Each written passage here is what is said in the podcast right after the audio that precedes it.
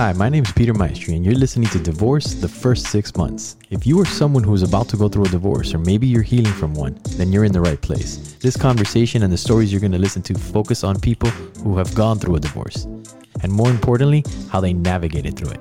Having said that, let's get right into it. Something collapsed. The whole world of marriage, mm-hmm. as beautiful as it was, and I was marrying the woman that I wanted to spend the rest of my life with something about marriage, the context for marriage was very disempowering for me. And I come from a very broken home and a very abusive relationship where I saw my mom and my dad do things to my mom and my siblings that a lot of it I blocked out. Um, so I think because I never got that complete for myself, never got some some resolution and some power over what I had experienced.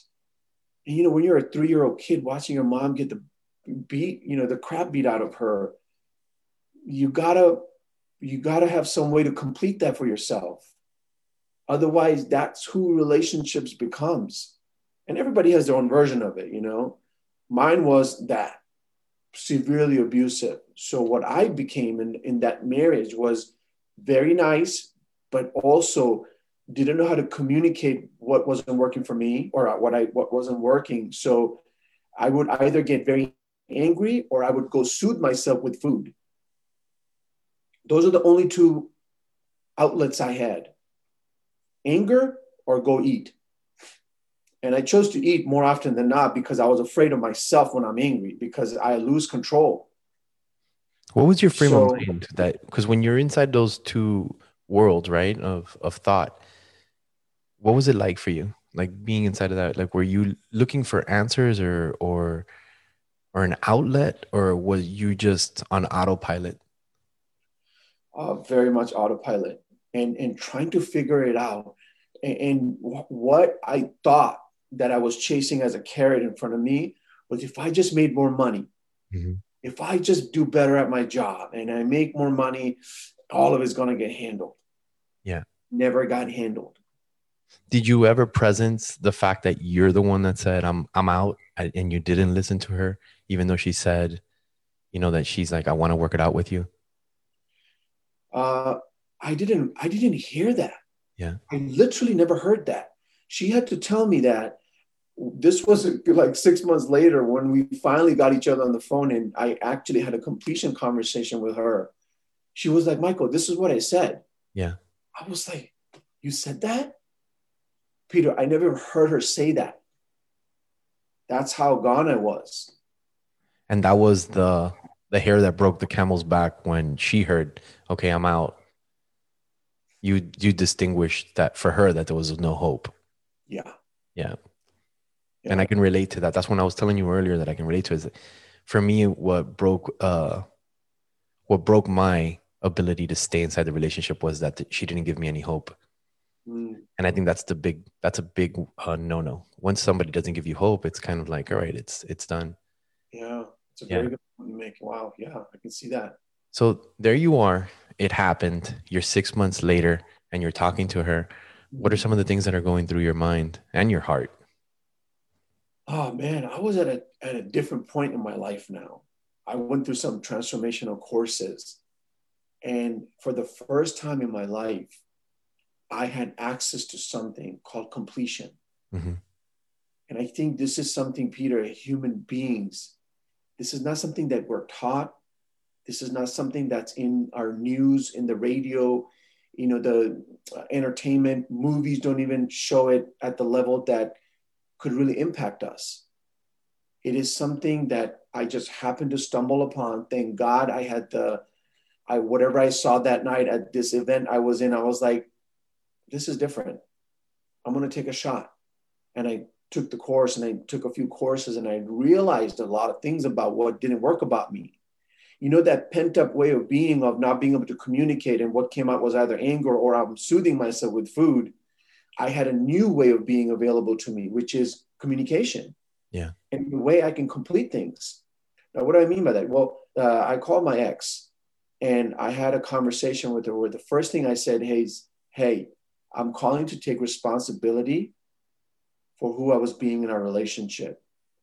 I'm calling to take responsibility for all the things that didn't work. And that got her attention. And she was like, okay. And I said, you know, I was careless with, uh, you know, how I spent money, how I never saved.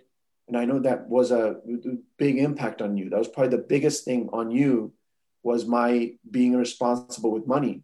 And I want you know I take full responsibility for that. And I want to know what that was like for you. She was quiet for like five seconds. I don't think she's ever heard me take responsibility and then ask her what that was like for her. I'm surprised she was only quiet for five seconds. That's a pretty big shocker. But then the floodgates opened. Yeah. She opened up. Peter, she said things to me that she's never said in the nine years that we've been together.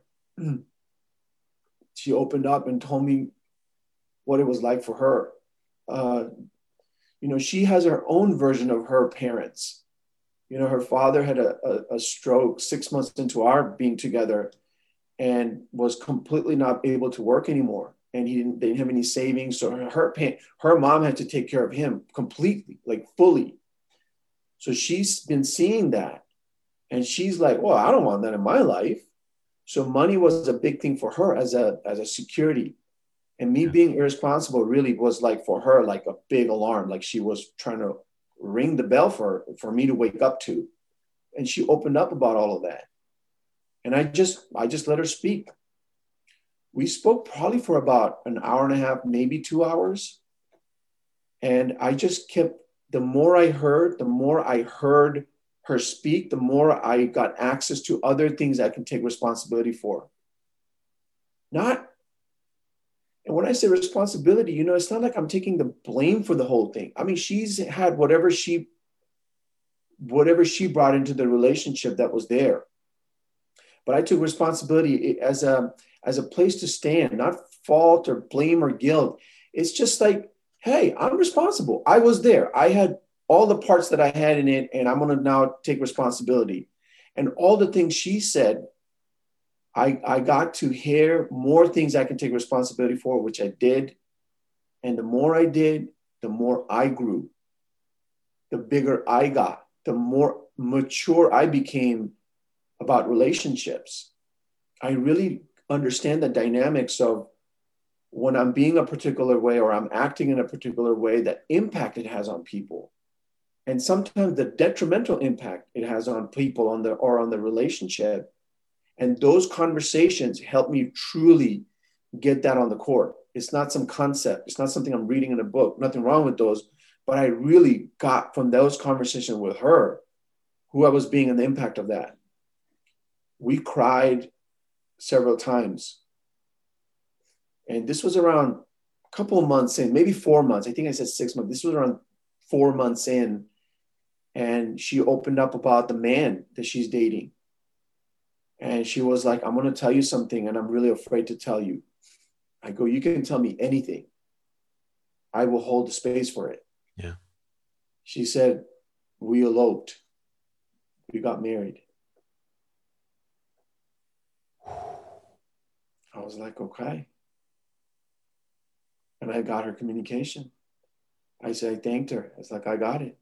And for me, I got that this is, you know, that was a moment for me, man, where I was like, hey, this is complete. She's like on the court, moved on. Yeah. Okay. Like I experienced freedom. In the past, it would have been anger, jealousy, hurt, like, oh my God, I can't believe you did this to me. No, I experienced freedom. I got that this is complete. And, and what was there for me authentically was just to be happy for her. Yeah. And I was. And I just said, hey, I'm happy. Shit. Three, four months in, you found somebody you elope with. Hey, there must be something special about this guy. And you must see something in him. Yeah. Good for you. You know, the beautiful thing that I hear in your story is at the end of the day, I have, when you look at it, you know, we don't own people. Yeah. It's a commitment, you know, it's you, it's partnership. It's something that you do together. So if the other person would just say, hey, you know what, I don't want to be here, or, or hey, I'd said, you know, and just be honest, then you can work through it so much faster and get to the point where where you got. I think that that was huge. Like, I would just really want to acknowledge you for that because it really is that simple. You know, if somebody you're with somebody and you love them, and when it's over, or when they move on or you move on, you know, it's just part of the process if that's what you choose. But when you communicate it, there's freedom, there's acceptance, there's appreciation. Like it's, you know, like how you said, you know, it's like um, you're happy for her. Yeah. You know, it's weird, but it's like you, all right, you found happiness. Amazing. It wasn't with me. Amazing. But you communicated it. Mm-hmm. So, and that's really important. And I really hear that in your story. This conversation started because someone challenged me to be vulnerable. So I'm challenging you. Share yourself and your story. Be courageous. Be vulnerable. It makes a difference.